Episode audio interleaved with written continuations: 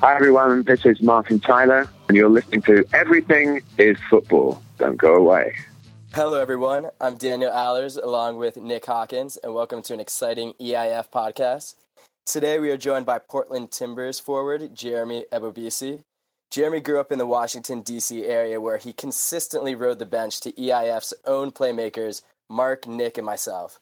After starring for Bethesda Olney, Jeremy went on to play two seasons for the Duke Blue Devils and then was selected fourth overall in the 2017 MLS draft to the Portland Timbers. Ebo was also a vital member to the U.S. under 20 team that recently clinched a place in the under 20 World Cup this summer. Thank you for coming on, Jeremy. Yeah, glad to be here. So, first off, um, we're going to talk about your involvement in the uh, U.S. under 20 team. Uh, your mom is from Madagascar, your dad is from Cameroon, you were born in France. Did you always envision playing for the U.S.? Uh, to be honest, no, I didn't. When I guess when I first really started watching soccer, in the 2006 World Cup. Uh, France was my team, and I was very, very passionate about France. And then slowly, as I started growing up and becoming more ingrained in the American culture, uh, I slowly started to kind of tip that scale towards the U.S. And and then uh, I would say when I turned 15, some opportunities came around to represent the U.S. and that's when everything really started to kind of accelerate and and tip the scale in favor of the U.S. But uh, by the time I was 18 and through now, uh, I really feel like I'm an American. I got my American citizenship, and playing for the U.S. is something that I really treasure. So as of now, I'll never see myself playing for another country. uh-huh. I remember uh, watching the 2006 final with you in Deep Creek, and uh, yeah that was uh, fun to be next to you when Zidane headbutted uh, the Italian. Um, yeah. Moving on. Uh, exactly. Um, so one of your teammates, Jonathan Klinsmann, obviously the son of Jurgen Klinsmann. Um, does Jurgen ever just come down to the practices, or does he keep his distance? I think he he he was pretty integrated in the team. Uh, him, I know him and our head coach Tab have a, a good relationship and they work together on the senior team. So uh, there's that kind of vertical integration where uh, the head coach of the senior team would kind of keep a close tab on the younger teams. Um, I've seen him at our tournaments, notably in the summer when we won the NTC tournament against Japan, Panama, and Costa Rica. He was there and he spoke with us before game. And uh, yeah, I mean, we'll, we'll see him around. He's always supporting his son. Uh, and sometimes when he gets the opportunity, he'll talk to us as well. Yeah, and, and being in the um, being in the under twenty setup for the U.S. national team, you get the chance to play with a lot of a lot of other rookies in the MLS, a lot of people who, you know, are, are young prospects who have a lot of talent but may not necessarily be household names yet. Um, you know, and it may not be as as well established as the players for the senior team, obviously. So I'm curious to know, Jeremy, which of your teammates at the U.S. U20 under na- the U20 national team impressed you the most? Uh, that's a, that's a tough one, just because I think everyone uh, had their moments. A lot of people had really consistent tournaments as well, and have been really consistent throughout the cycle. I think uh, the player I've been most impressed with, the two players I've been most impressed with, have been uh, Tyler Adams and Justen Glad.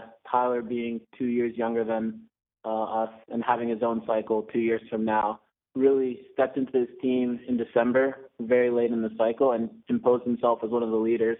And even though he's one of the youngest guys, we all respect him as a leader on our team and someone who's going to be like a an engine force in the midfield. And his performances speak for themselves. I know he just had his first start of the season with Red Bulls, and he had a really good game there, and I think it's going to be a really big year for him. And then Justen, uh, he's starting to become more of a household name, at least in in the Salt Lake area. But started basically every game last season for RSL and put in some good performances. And I think that along with Tommy and the rest of our back line, they were shut down at the U20 championship. But I think that he was really important in that, and I'm excited to see how he how he moves on. Yeah, those are definitely two names that I've heard brought up a lot as well recently.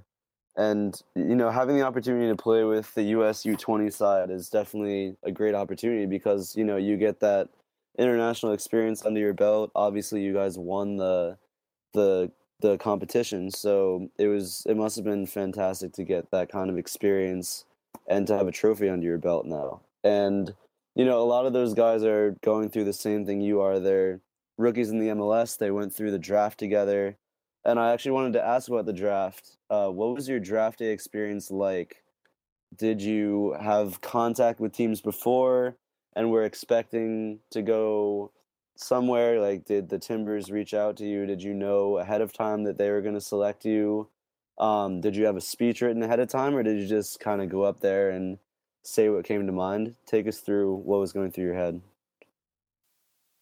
Yeah, the draft was a surreal moment. I mean, I I felt as if my I was outside of my body, like looking on from above. It was honestly the most unreal experience I've ever had in my life, and I don't know if there are going to be many moments that top that. Just from, I'd say there was a lot of nerves and emotions leading into the day, um, but in that I knew that it was out of my control where I went. Uh, I had met with I'd say half the MLS uh, in individual meetings. That's kind of what the combine's about. It's playing games and meeting with teams. Mm. So, you know, I tried to play out different scenarios in my head, but at the end of the day, I really had no idea where I was going. My agents didn't really know, um, and everything was pretty much up in the air until the first team was on the clock. So yeah. from then, I mean, we definitely once I found my friends down at the bus and at the convention center, we definitely found some sort of calmness just being amongst each other and let the nerves kind of cool down. And from there, once we got into the convention hall, it was just uh, it was a circus in there, and all the fans chanting loud so loudly, and you know just trying to take everything in, and and it was it was really special. So um, in regards to my speech, I had a few talking points. We had a, a media training the night before the draft. Um, I had a few talking points prepared. I thought that I didn't really, I didn't really need to prepare a speech line by line, but once I kind of got up there, I froze by the amount of people that were in the room. But it went pretty well, and I think that for myself and for all the, the other draftees, we we kind of had really special draft days. Yeah, and of course you were selected number four by Portland Timbers, and now you you were kind of kept away from the team a little bit by being away with the U20 side, but now that you've had the chance to kind of get some training in, you know, get to play with your teammates, what is has there been a noticeable difference between the level of the MLS and the level of, of college where you played at Duke and the Charleston Battery team as well? What's been the difference so far? I think the biggest difference is the talent level uh, between college and uh, Charleston and Timbers. I think each team along the ladder had more talent than the than the previous team. Um, I think the structure of our practices as well uh, with the Timbers are very very structured and to make sure that we're working as hard as we possibly can without putting ourselves in in danger of injuries. So that's something extremely professional about the club that I've come to appreciate. Um, yeah, I just think that every every professional environment offers something different. Obviously, college isn't a professional environment, and that's why I felt like I needed to kind of leave early. I felt that I needed to be challenged by some older, more experienced, more talented players. But I mean, I look back on my time at Duke with nothing but smiles, and I wouldn't have changed my decision if I had another chance. Do you think that playing for the Charleston Battery helped you um, with the transition to the MLS? I definitely think it helped me. Um, just being one of the young guys in the locker room, it was nice to have that experience in Charleston for the first time, playing against professional teams in the USL. So I've got some experience in the USL now, which is obviously a step up from college. Maybe not quite the MLS yet either. Um, it's a little bit of a shame that I was only there for six weeks. It would have been nice to have had uh, six months or a full season under me uh, with Charleston, but at the same time, the stuff that I learned there, just the the way training was run and and the emphasis on certain parts of my game that I worked on there, uh, I think provided me with a springboard to kind of push on my MLS career. Mm-hmm, definitely. And uh, now you're playing with the likes of Darlington Nagbe, uh, Blanco, Valeri, and uh, my man David Guzman. Um, in your limited time training with them, what have what do you expect to to learn from them, and uh, have they kind of taken you under their arm?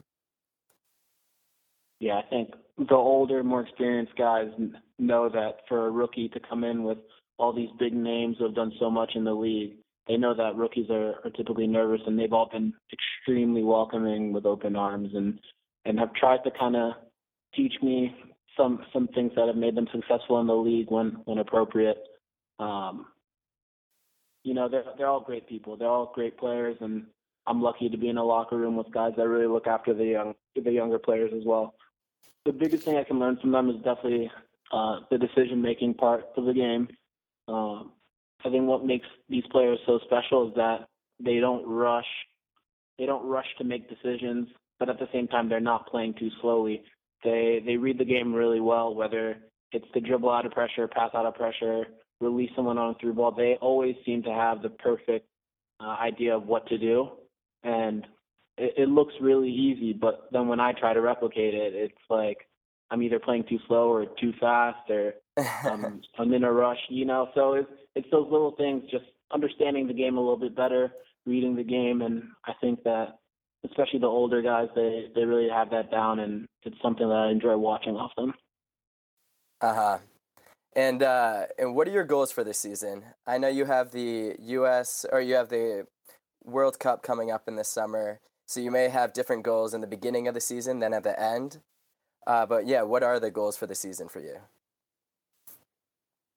Well, having missed basically all of preseason, I was a little bit behind coming in, and I think my most immediate goal right now, which I've undertaken thus far, is just to continue my integration within the team, um, get to know the guys on and off the field, and while I'm on the field, just assert my presence there and make sure that everyone knows that I'm ready to play um, when called upon.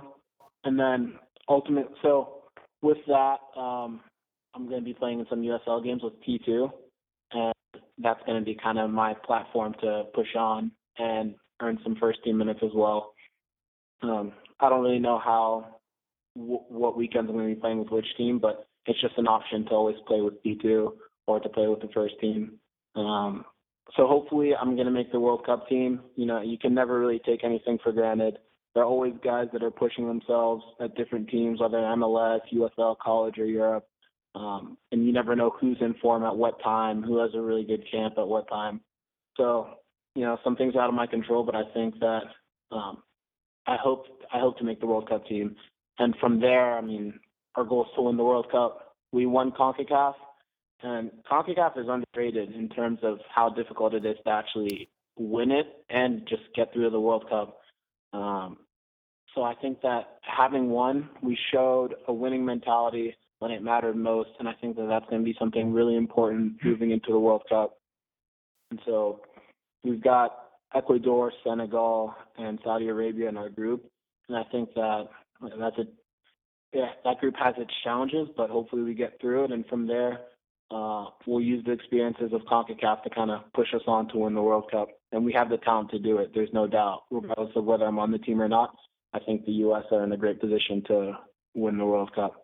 And then from there, I want to just get right back into the group as well with Timbers. And we have big goals as well with the Timbers. We want to win them MLS Cup. We started the season really, really well. And we just need to stay consistent. And hopefully, I'm a, a part of that. Uh huh you definitely have a plan, and uh, that's always good when you're wanting to uh, to execute a plan. Um, we definitely want to see you on the field. We want to see you scoring goals and uh, representing the DMV well. Moving on to uh, to another topic that I know is very important to you. Um, so you've been very vocal on your social media about using your platform as a professional athlete to educate people about social inequality about the political landscape right now. Um, at the same time, many athletes have been told to stick to sports. Why shouldn't athletes just stick to sports, and why should they be vocal? You know, that's that's a tough tough question, but also I, I don't really like to think stick to sports. We're as athletes, we're just we're people as well, you know, and and people have the right to speak their mind. I don't think that if athletes are just bringing awareness to certain topics that mean a lot to them, uh, I don't think that that should be scorned. I think that that should be respected, uh, if not applauded. And I mean, you know, you, everyone puts different value on different people's words. Should athletes have the ultimate say, and should athletes have such influence over what people think?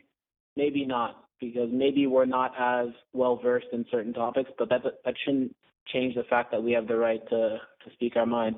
And for me personally, uh, certain issues I feel if I'm not speaking about, I'm contributing to the problem because in not bringing trying to bring awareness to the subject, I'm essentially perpetuating the system to stay the way it is, and I think that that's that's a huge problem. One, a re- we can't bring change to something if no one knows what's going on. And because where I grew up, where you grew up as well, I know Daniel, because we were in such nice areas and affluent cities, um, we don't experience a lot of these problems. And I think going to Duke and studying a bit more kind of opened my eyes to that. So um, as long as athletes aren't inciting violence or inciting any sort of hate, I don't see a problem with speaking their minds. And stick to sports is just I don't like that phrase. It's there's so much more to an athlete than his sport, and he doesn't have to be the perfect whatever your archetypal role model might be in in someone someone's mind. Mm-hmm. Jeremy, if someone were to come up to you today and say that racial discrimination is not an issue in modern society, what would your response to that be? Uh, you know, I I would be really disappointed for starters uh, that someone could confidently say that racial discrimination wasn't an issue. I think that it's one thing to think about something and to have an opinion and to keep it to yourself and it, just because you're not sure about it or, or whatever whatever it might be, but to be able to to come out and say it to whether it was to me or to someone else, that shows a certain de- a degree of certainty in your mind and and I'd be disappointed that someone could have that opinion, although I would have to respect that um, where that opinion came from. And in response to that, I would urge them to watch The 13th on Netflix. It's an extremely powerful, thought-provoking documentary about the criminal justice system, but also it links history from I think the 1860s through now, and it shows the correlation of how every time we take a step forward in terms of racial discrimination, we're also taking a step backwards. And I think that if that person's not willing to open their mind up to the other point of view, then there's nothing I can really do about it. Someone like me, there's nothing we can do about it. But if they watch that movie and understand that maybe it's biased and promoting an agenda, but if they can take some stuff out of that movie, I'm sure that that their previous point of view will at least be severely weakened in their in their mind, and I think that it will make them think about what where they grew up, what they thought about, what they were taught, because it, it's really you can't say there's no racial discrimination in this country at at every level. So, you know, it, I'd be disappointed to hear someone say that. Yeah, and I think that your point that athletes are people too is is extremely important and, and important to understand because you know if, if someone has an opinion there's no reason for them to be silenced based on who they are or what their profession is or anything like that yeah. and i was wondering do these conversations ever make it into the locker room and do you do you have these types of conversations with your teammates or is it something that you kind of all process individually uh, maybe respond to on social media for so that more people can see it, or or is, are these kind of conversations going on in private as well? Unfortunately, I wasn't in a in a professional locker room really during. I was at Charleston for a little bit during the election season, but I wasn't um, that ingrained in the team because I wasn't there for so long. But mm-hmm. I do know that even in my short time there, every here and there, someone would make a comment about the election, whether it was the primaries at the time or the general election. Um, even here, after the inauguration, or around the inauguration of President Trump, um, there have been been people supporting and and against him, and just having friendly discussions, which is great because I think that it's really important to have these discussions because as much as you might believe in one side, the other side has some truth to it as well. And if you just stick to your side and only fill yourself with people that think the same way, then you're just going to become even more and more ingrained in that ideology, and it's going to become that much harder for you to understand and uh, and relate to the other side. So I think having these across the aisle conversations are extremely important. And yeah, I mean there were we had a couple casual ones uh, in preseason, but nothing too serious. I think that everyone processes it individually, uh, processes it processes it in their own way. Um, sometimes when when we're out off the field, but with this with our teammates, the talks might get a little bit deeper. Some guys are more interested in the subject than others. Uh huh. And uh, I can relate to that where the uh, where I grew up at Sidwell, which is an extremely liberal place, and then uh, coming to the Midwest to a state that voted red, um, it has opened me up to many different types of uh, views. And I think just understanding the other view is extremely important um, in trying to to have good conversation about politics. Um, so I think that is it for today. I wanted to thank you, Jeremy, for coming on the podcast. Yeah, thanks for having me. It's a great time. And uh, remember to follow us on Facebook at Everything is Football. Follow us on Twitter, SoundCloud, and Instagram at EIF Soccer. And yeah, thank you for listening. Bye bye. Yourself and your shoes ain't off the shelves. You straight out of magazine. Feel things I ain't ever felt. Yeah.